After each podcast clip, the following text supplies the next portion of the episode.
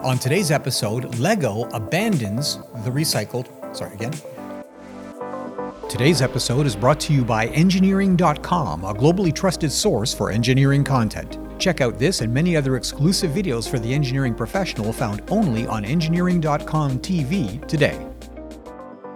For decades, plastics engineers working in the injection molding industry acknowledge that one of the global leaders in advanced technology and efficient production is a very familiar Danish company, LEGO.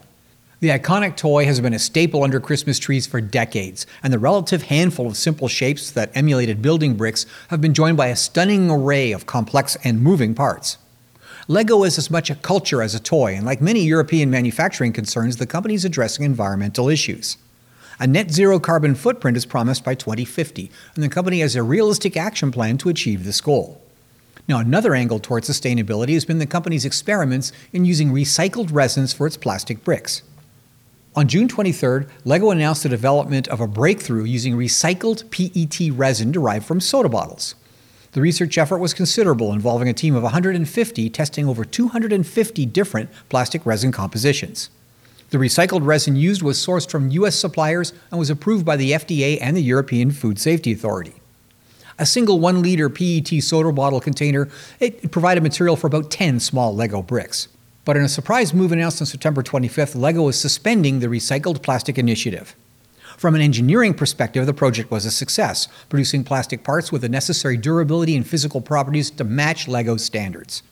Although an engineering success, the overall carbon footprint of recycling the PET bottles, then reprocessing them into clean, injection mold ready regular resin, was no better than that of the current petroleum derived version of thermoplastic. The company announced that it still intends to make Lego bricks from sustainable materials by 2032. The Lego experiment was an engineering success but failed to meet the objective of lowering carbon emissions. While that's a failure in one sense, it represents a sea change in the way environmental issues are handled in the manufacturing of mass production consumer goods. The carbon footprint of recycled products must represent the entire production process. And when shipping, sorting, cleaning, collection, and reprocessing are factored into the equation, it's possible that recycling is not only environmentally not sustainable, but it may be a net negative if the oil derived version of resin is recycled at the end of its lifetime and repurposed into products where the carbon balance is net negative.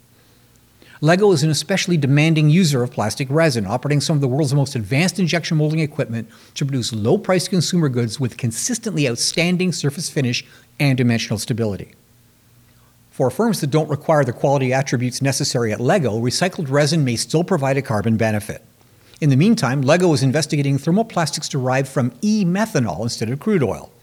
E methanol is generated by reacting waste carbon dioxide with hydrogen, which itself can be generated through electrolysis powered by green energy. These e resins are definitely carbon neutral, but cost remains a concern. LEGO is a toy maker, but in the plastic injection molding sector, when they talk, people listen. Well, that's it for today's audio version of This Week in Engineering, brought to you by Engineering.com. If you like this podcast, subscribe to Engineering.com to get personalized story recommendations, follow topics you care about, and participate with the global engineering community. You can also watch this podcast as a video along with our other exclusive series only on Engineering.com TV. Thanks for tuning in.